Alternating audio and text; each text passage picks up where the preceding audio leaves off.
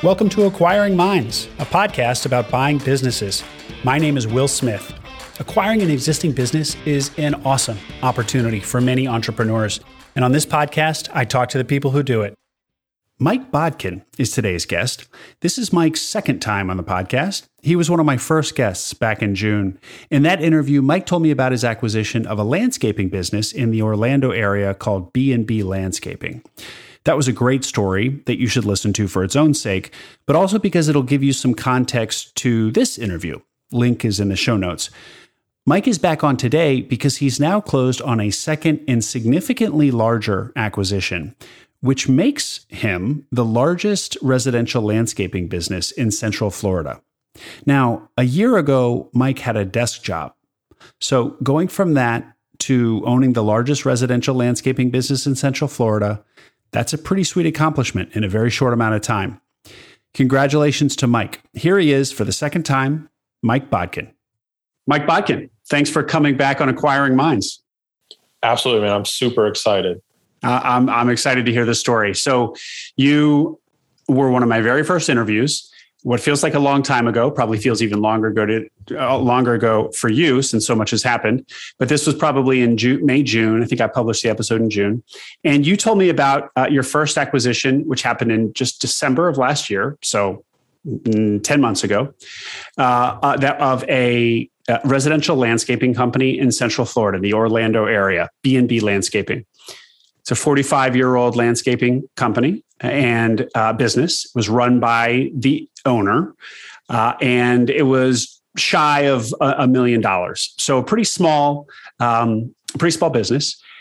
And but it was going well. Um, so I, anyway, I encourage other people to go back and listen to that episode. The reason we're talking today is because you uh, shared on Twitter that you're doing your uh, have done now a second acquisition, or you're you're you're just about to close on a second acquisition that's actually much larger. So I wanted to hear this story. I love these stories of acquisition where somebody buys something and and then that leads them on a path of acquisition. And in fact, that was always your plan, as as you'll touch on. So, Mike, please just give us the the top level. Uh, what what is this second acquisition all about? Yeah, absolutely, and, and that's a, a good way to distinguish our path. We I always plan growth through acquisition. Uh, organic growth, in my opinion, happens through uh, quality of service and customer service. And you're going to naturally grow your business, or you should if you're doing those two things well, which uh, we, on our previous podcast episode, which I do encourage everyone to listen because it'll make more sense of this episode, um, we reduced a lot of customers or dropped a lot of customers um, and we transformed it more to commercial business and we really kind of got the playbook for how to operate a landscaping business uh, through B&B. And our plan of growth through acquisition was really going to be a 12 to 18 month plan of get in, be there for 12 to 18 months and understand kind of how it works. And then let's start looking. Mm-hmm. Well, uh, I'm a let's just go for it guy. And so I always kept my eye open for things. I would see trucks on the road. I'm like, that's a nice truck. I'm going to find out who owns that, what their story is. Um, and actually learned it. That's a great, like, I learned a ton about the landscape industry because I'm just deep diving everyone. Yeah. And we had a big challenge for us in May and early June at B&B. And it was like a light bulb went off when we overcame that challenge of now we have the playbook. So let's go. And we found a company and just went after it. It was off market.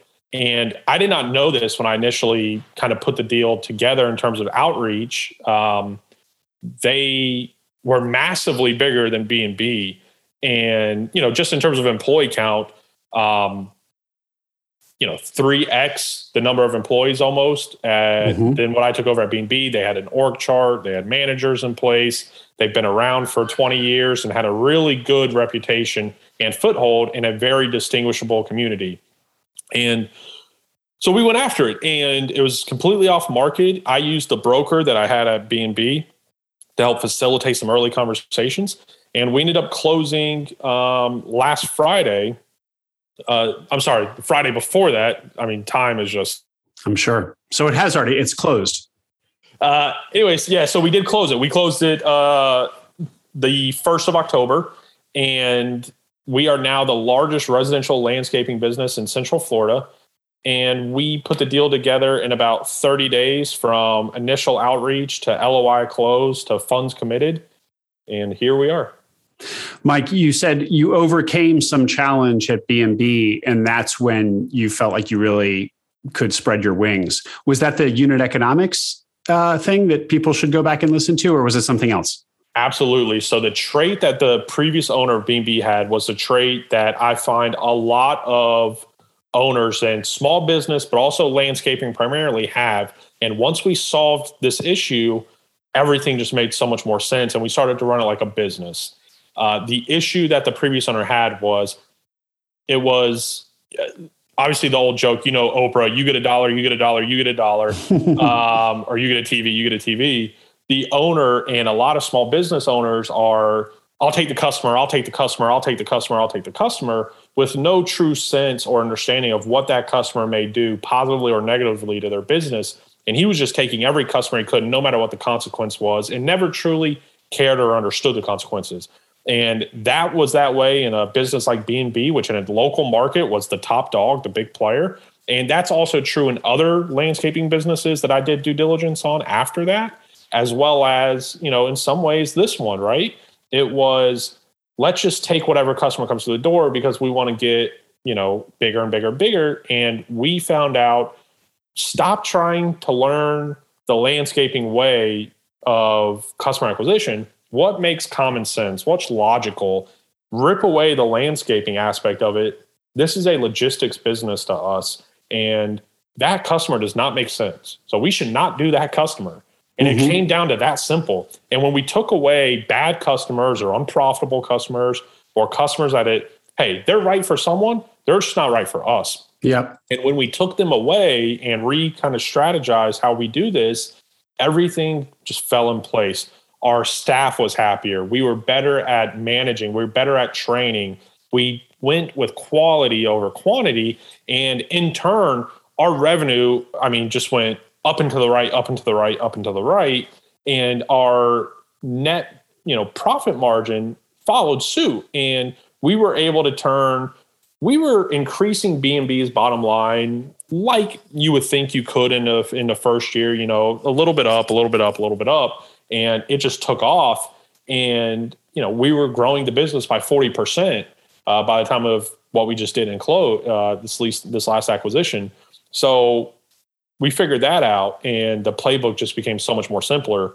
Focus on quality, not quantity, and not every customer is a good customer. But just to just to tell people specifically, I think it was like you looked at your your your customer list because something wasn't you know the math wasn't working. You, you, felt like you should be more profitable than you were, and you realized that it was something like a third of your customers you were just losing money on. Yeah, that's hundred percent. And yeah. there's I had a big debate with uh, a well-respected uh, businessman and investor, and his question to me was when I was jamming this was, "Well, those are loss leaders." And you know, it's funny. My initial reaction to him, and I, I stole this phrase from someone, and I wish I could give credit, but I was like, "Yeah, but a loss leader is a loss, and we got to win. So let's get rid of the loss leaders because you know I'm you're starting out in the hole, right? And yeah. the business is too simple to start out in the hole, right? If you just block and tackle, you do the ABCs, one, two, threes, and you provide good customer service and you provide good quality of service and you treat your employees right man, like you're going to have success. But for sure, we we dropped voluntarily dropped a third of our customers. We raised a third of our customers' pricing, and the other third we kept uh, the exact same price. And you know, we were astounded by the reaction of the customers, and we understood what the playbook was, and we were able to take those same strategies and I shouldn't say the same strategies. We took the same method of how we look at customers in B&B with this new acquisition. And so your your bet here was that other landscaping companies would have similar inefficiencies or unprofitable customers and you could you could like you said playbook kais this and and so your next acquisition you could do the same thing raise prices let go of customers where you're losing money but how are you uh, so uh, is that am i right about saying that that you're basically confident that this this problem this flaw exists in all these other landscaping companies and you can go in and fix it you're right that I think that's a problem in a lot of landscaping businesses. It was not the core of my thesis of now we understand drop customers, raise prices, and go. That was not a core motivation for us of buying any other business or this business that we just bought. This business was on much solid, much more solid ground. It was much more profitable. It was a really good business. Um, it had an org chart. It had you know historical uh, employees that have been around for 20 years.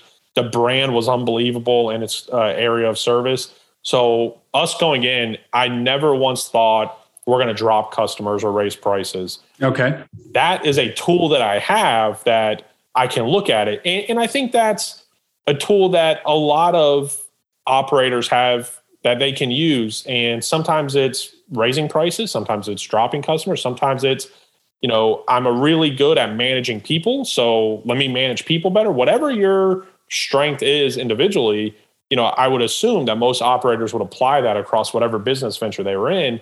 And the only correlation I can have between B and B and the new acquisition with in terms of what we did at B and B was a, I'm not rushing to get every client that's out there, which is what I did at B&B, and that was a big mistake. And I'm also not fearful of if this route doesn't make sense, what do I do? No, I know what to do. And it's very simple, and I can see it immediately as soon as I dive into the numbers. So it provided me a ton of assurance that I can peel the onion back a little bit and I can really see. And it allows me more room and more uh, risk mitigation by understanding how this works with customers. Okay. Okay.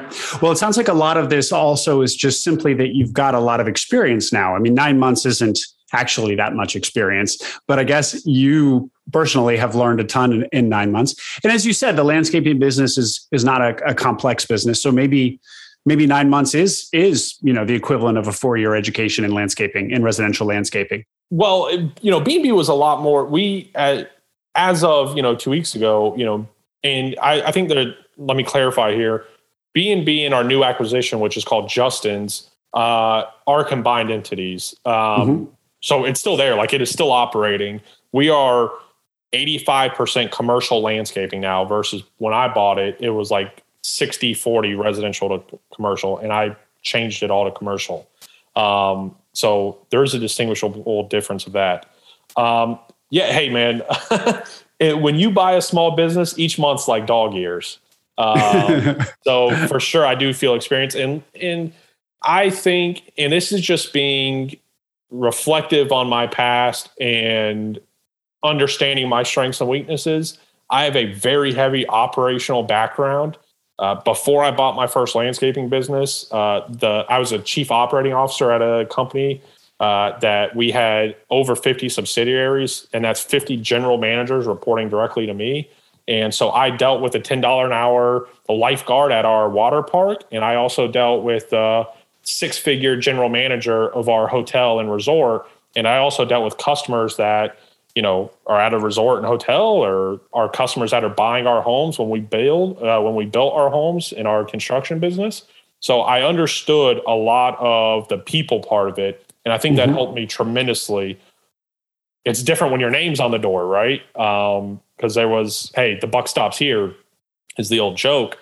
And i learned a ton and what I'm doing now at the new business are things that I didn't do for three to four months at B&B. And so cutting my teeth at B&B for nine months, which is not a long time in retrospect, allowed me to act quicker, do things faster, or have more conviction on what I'm doing now at this new business. And it's allowing me to see, you know, the the sharp turn around the corner of what's around there. So I know what to do and I also know what to avoid. Not to say I have it all figured out, but in terms of the blocking and tackling, and what I've learned is a big takeaway is no matter how big or small the company is, when you're dealing in a service industry like this, a lot of the same problems come about. So I can now see them coming. We can be proactive versus reactive. And I know what the consequences are or the effects are of every decision we make. The Justin's, the new acquisition. So I think a big difference here between that and B, your first acquisition, B and B two, is what you just said about it being a quality business, a, a larger business, yes, but also like a higher quality business, a management layer, a strong brand. It sounds like they have kind of high quality customers. So, did you have to pay? Was it a more expensive company to buy? Obviously, it was more expensive because of size, but what about in terms of multiple?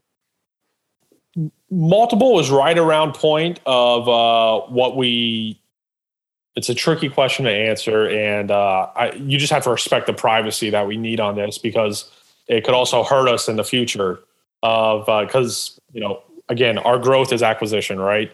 Um, the multiple was in line of what we a thought was fair b what we were okay with paying um, and c it also provided some good uh, protections uh, with us as well that if we can do blocking and tackling, we're going to be okay no matter what with this business. And the multiples were roughly equal from B&B to this relative to their size.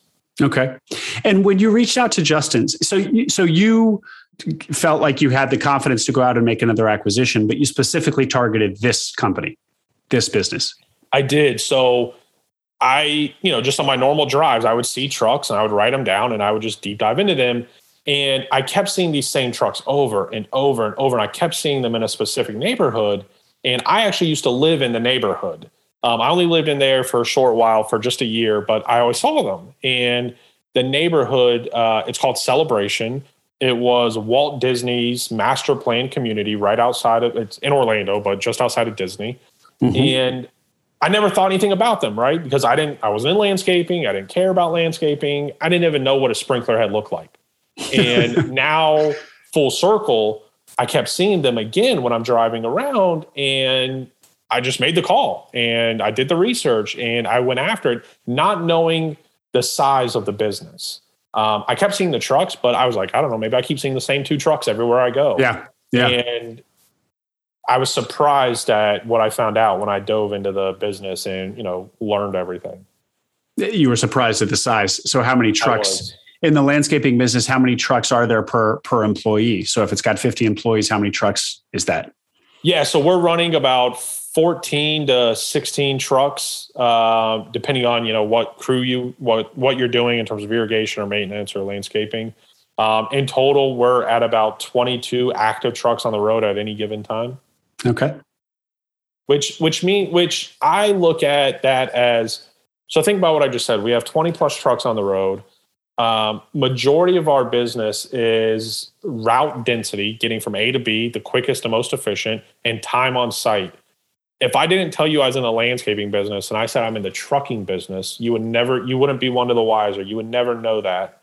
And that's why I look at this as a logistics business. If we can manage our route density, our fuel cost, or in our time on site, we're going to be okay. Mm-hmm. Except that a logistics business is is is just those things. Whereas you've got to do all of that stuff. Plus, you've got to make sure that your your people are delivering quality work and are you know trimming the hedges and and not chopping off the sprinkler heads and all of that. And that's you know its own separate skill set.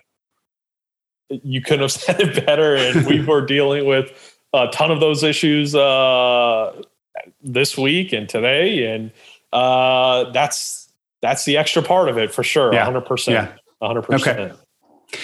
You um, t- tell us about when you reached out to the owner of Justin's. First of all, was is the owner of Justin's Justin, or was this was it was it a founder owner? So funny story. Uh, Justin, the name of Justin's, started the business, grew the business from just him all the way up um, until 2018. He sold the business. Uh, he stayed on with the new owners, and the new owners who we bought from owned it from 2018 until now. Uh, they do have another profession. They are uh, active in their field, uh, their other field, and it was just a strong investment for them. And they grew the business and put some things in place, and uh, we acquired it from them. Interesting. Justin, so, so mm-hmm sorry, Justin is still employed by us today. And is Justin? Does he run the business? Is he the the primary operator, the president, as it were? He, he does not. Uh, he went more. He, you know, he and I had a conversation last week just about kind of his history and his goals and life. He is not running the business per se. He is running the sales and biz dev division. And a comment that he made to me, which I think is so great, and uh, I know he doesn't mind me sharing this. Um, he said if he, because I asked essentially your same question, right? Why are you working in the business when you owned it? And he said, if I wanted to run the business, then I never should have sold the business. I wanted to be in the business. I didn't want to own the business. And that was a, I thought that was a great reflective comment on him of his transition. And mm-hmm. he's a phenomenal, phenomenal uh, employee. He's a mm-hmm. phenomenal mm-hmm. person to. Li- I mean, think about what I have at my reach.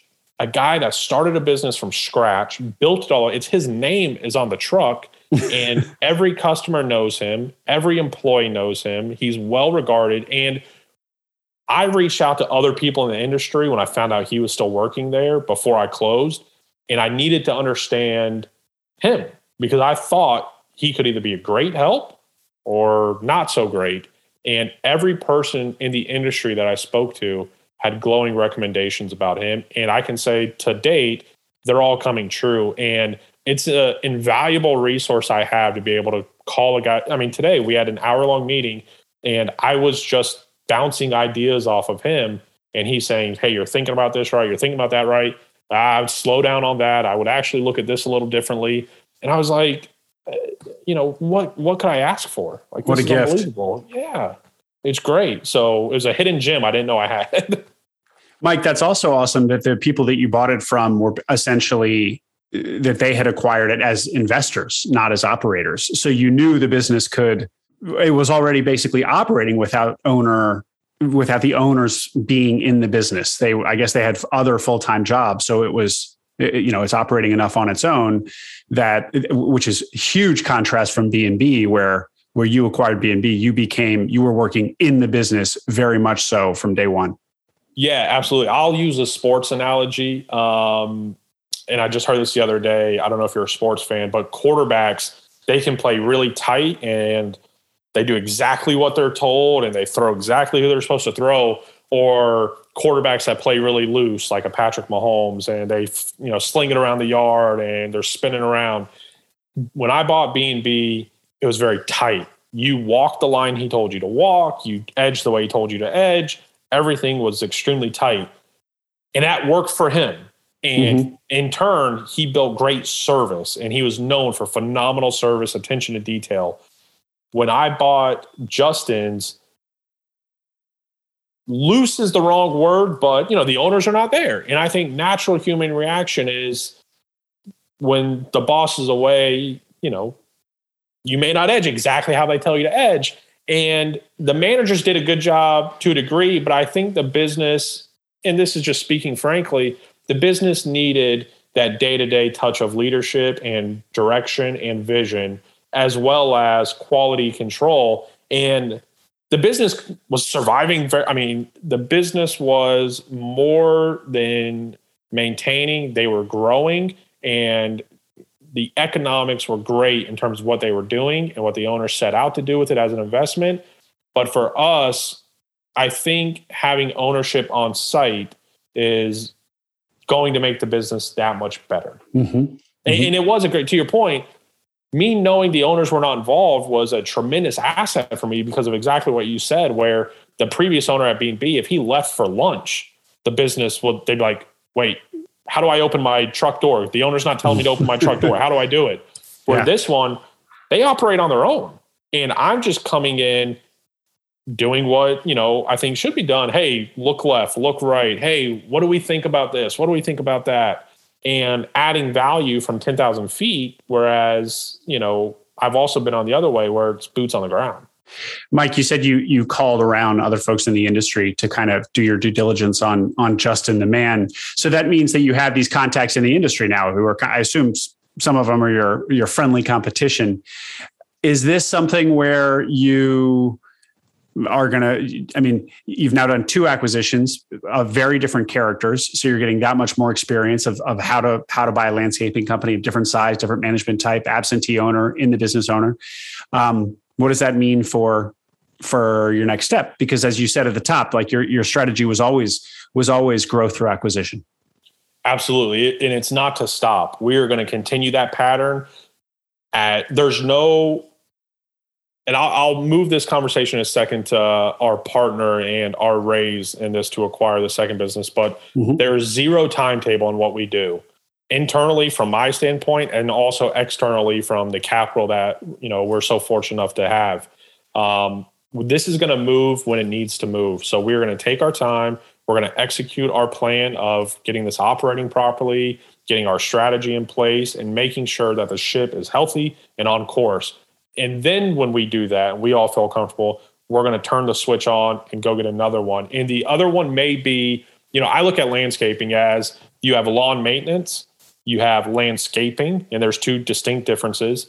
You have uh, irrigation and water management. You have supply chain, which are your uh, you know your rock sites, your mulch sites, your nurseries, where you get your supplies to do landscaping, your sod farms, uh, and then there's also smaller ones like tree service and so on.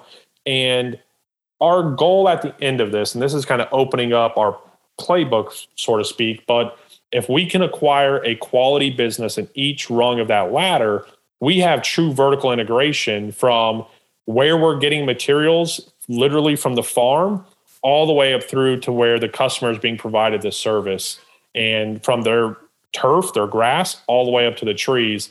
So we can be a real one stop shop from full service. So to answer your question, it is to acquire more. Uh, the timetable, I have no idea. It could be two months from now, it could be two years from now. It's about getting it right, not being fast, because once we get it right, things start happening. Yeah. Well, I'm skeptical, Mike.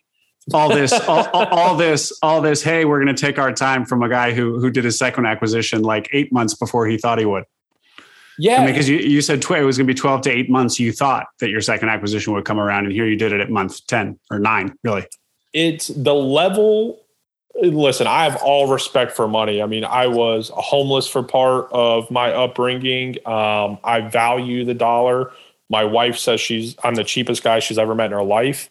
Um, i hope that's not completely true but yeah. um, so i value other people's money as well more than my own uh, to a degree but this we do have to do this right but man the level we're buying business and you know, relatively speaking, if you can just block and tackle and treat your employees right, take care of your customers, you know, be responsive, be proactive, these businesses can explode internally. And when I say take care of employees, uh, I mean it. And we're offering health insurance, we offer dental insurance, we offer uh, plans where employees can potentially have, uh, you know, an ESOP program one day. We yeah. are really taking plans to uh, enhance our employee retention because the more you can retain and train and have quality, the less you have to go recruit. And recruiting is not negative and it's not bad, but you always want to be recruiting on your time frame, not on the business's need to recruit. Sure. So that's kind of our method of how to do this. And if we can just stay in our zone, you know, the whole uh, Warren Buffett, right? Just stay in your strike zone. If we can stay the course, man, like it just makes total sense to keep going. Um, and that's kind of the plan. And it's up to me to execute our strategy and our vision. A few more questions, Mike. So you and I had talked about uh, buying small versus search fund and you have some thoughts on that. So your your first acquisition B&B was was a relatively small acquisition certainly compared to a traditional search fund where they're looking for multi-million dollar businesses this B&B was not that. So now that you're, you know, a year into this and you're doing your second acquisition, what are your thoughts uh, today? I think there's no right or wrong answer. I think everything's situational. I think search funds in large are a joke. Um, and I'm not trying to be controversial, but you're taking, I hate using all or no or, you know, the most common search funds that I know and I see, all are the same. Ivy League backgrounds. There's two of them. Uh, you know, normally partners because that's what people like to give money to is partnerships. Uh, no operational background. They come from you know very well established financing backgrounds or um, no real. They don't know what it's like to deal with a guy that makes twelve dollars an hour. His wife's pregnant. Their car doesn't work anymore, and that dude's got real problems. And you're the only guy he knows that potentially could solve his issues, and he's coming to you with the world on his shoulders, and you have to solve it. By the way, that truck needs to get out the door at 705 So you better answer his questions and solve his problems, uh, or else you have a truck that's not going to run properly. Um, I think searchers waste an ungodly amount of money and other people's money, by the way, not necessarily their money, on playing the search fund game because they're too scared to operate. Um, I talked to a fund that invests heavily in search funds. When they found out what we were doing, they approached us and called and said, "Hey, would you be interested in capital?" And um, they backed a previous search fund and they are over their two year limit of term and i've acquired two businesses within a year and that search fund has had capital and two years no acquisition and it's not because there's not acquisitions to be had it's because you have to be picky you have to be picky because you have to make a certain amount of money to justify you leaving your finance job you have to make a certain amount of money so you can justify your life moving forward. You have to buy a good enough business where you can have immediate or close to immediate returns for your investors because you just spent two years not owning a business, not bringing in cash. You have to return capital, and that's fine. You can do all those things. There's plenty of search funds that hit it, and when they hit it, they hit it out of the park. And man, that thing is smoking. But I see so many guys waste capital. When I always tell people, and I've talked to searchers about this, and I've talked to that search fund about this from the standpoint of you should really push your guys to do this. And it's take a step back, buy a smaller business, learn how to operate, learn what it's like to talk to the $12 an hour guy, learn what it's like to manage people, learn what it's like to give raises, learn what it's like to tell someone, no, you're not getting a raise, and watch the consequences, and learn what it's like to be yelled at. I mean, getting yelled at by a customer, by an employee, by your wife because you're never home that's real stuff. And searchers look and wait for the very perfect opportunity when that's not always out there. So, what I say, and again, this is recency bias of my path step back, buy a smaller business, learn how to operate it. And if you can operate it, that money will be there tenfold for you to go buy another one. Yeah. Yeah.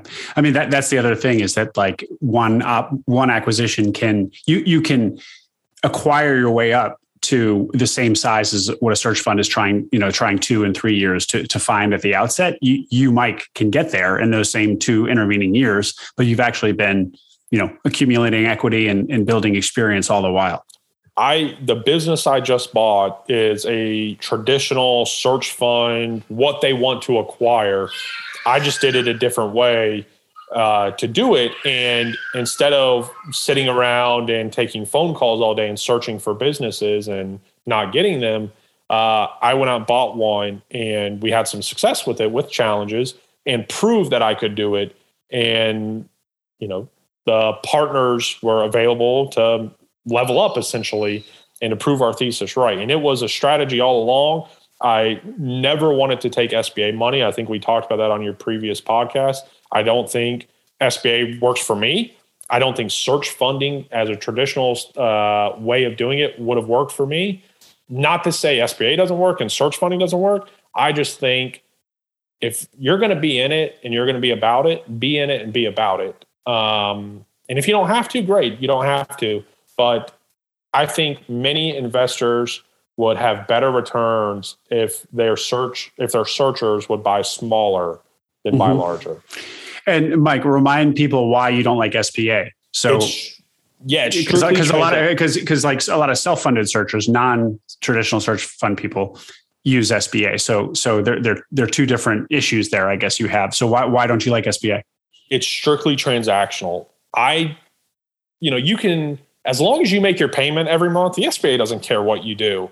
And the SBA to get an SBA, you really just have to check boxes. I mean, I could coach my six year old son how to get an SBA loan. Uh, you know, obviously if he was 18. Um, and like, like he, I was actually thinking about this the other day because I had a call with someone who asked me about SBA, and it's, you know, one of their like uh, require you're on the call with you, and I've done these calls just so I could learn and educate myself. And they walk you, you know, your guy at the bank walks you through the application, right? And it's hey, put this, put this, put this. Okay, well, do you want to know what the risks are of the business? I think it's like, no, no, no, just the finance, this, this, and this. I'm like, okay, because you know, don't put anything that's real in there, or else the committee made me scared to back you. And then yep. it's, well, what's your financial history? Well, I was fortunate enough. I came from a position where you know I did okay for myself, but like you know how many people had to borrow other people's money non-conventional to start their businesses and have had like why should my financial background matter to that degree? And, and i understand the, me- the mechanisms of why they do that and i'm rambling a bit but the the the point i'm trying to make is sba is very transactional and i wanted a partnership. I wanted someone that i could lean on i could jam with had real skin in the game with me um, and if I needed to level up, it's a phone call and I level up. If I needed to slow down and, hey, man, we're in trouble here, like I'm drowning, I need your help, they're a phone call away. The SBA, Mike, you're drowning. You better make sure that check comes on the 15th. Yeah. Yeah. Mike, you're leveling up. Great. Let's get you another loan. And it's like, that's not helping my business. That's yeah. not helping our life. That's not helping our employees. Um, that's just you know, it's debt. And yeah. that's okay and that works. But for me, um, I wanted a partner. And this partner then is the same investor that you went to to do this second deal, to do this second acquisition. It is not. Um, our original investor had, um, I'm trying to say this confidential, you know, respecting our privacy. Um, in every regard, had an unbelievable return on his money um, in nine months, which makes it even better. um, and, and that was listen, that was a big thing to me. Of someone took a huge bet on me, and I can return their capital and then some. And I was a good steward of their money, and I made them money, which is what everyone you know wants when you invest. So I was extremely proudful of that, and I'm extremely boastful about someone bet on me, and I returned their money and then some.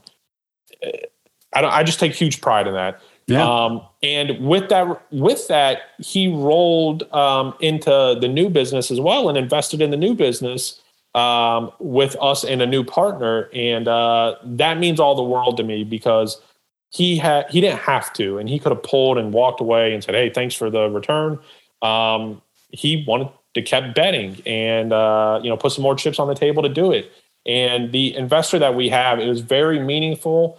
Uh, while the time frame from you know days was not long from when we went active to when we you know committed to each other as partners, um, the diligence was extremely important, extremely meaningful because I didn't want just capital. If I needed just capital, I could go to the SBA. If I needed yeah. just capital, I could raise a ton of, and I say this with all respect, I could have raised a ton of $10,000, $5,000, $25,000, $50,000 checks. Um, and we had that. I was turning away money while I was vetting uh, this partner. They were vetting me.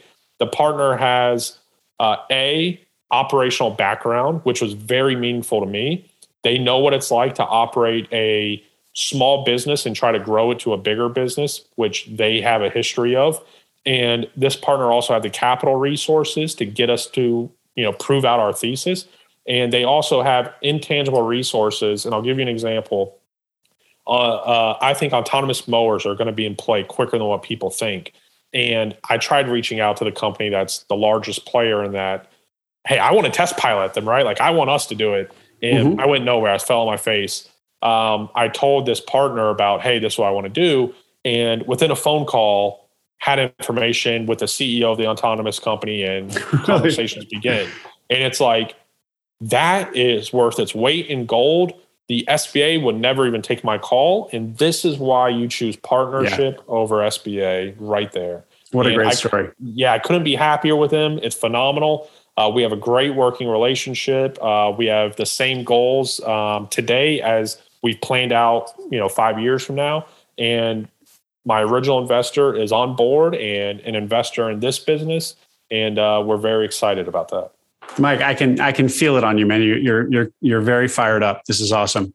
Uh, one last question for you: the at your previous job before you acquired BNB, you had visibility into a bunch of different um, businesses or industries that you contemplated acquiring. So I think it was pool services you mentioned, HVAC, uh, property management, because you were basically at the company that you were working at, you you were basically uh, hiring and all those different services. In some cases, acquiring businesses like those, and landscaping and what you really liked about landscaping is during the peak of COVID, you still saw a lot of landscaping trucks on the road. So you knew, if nothing else, it was it was COVID proof. You know, this was a, a business that could push through a down cycle, uh, an industry that could push through a down cycle. So uh, now you've acquired your second landscaping business. I assume you like landscaping tell tell the people who might be out there looking for an industry to to buy business in what you think about landscaping.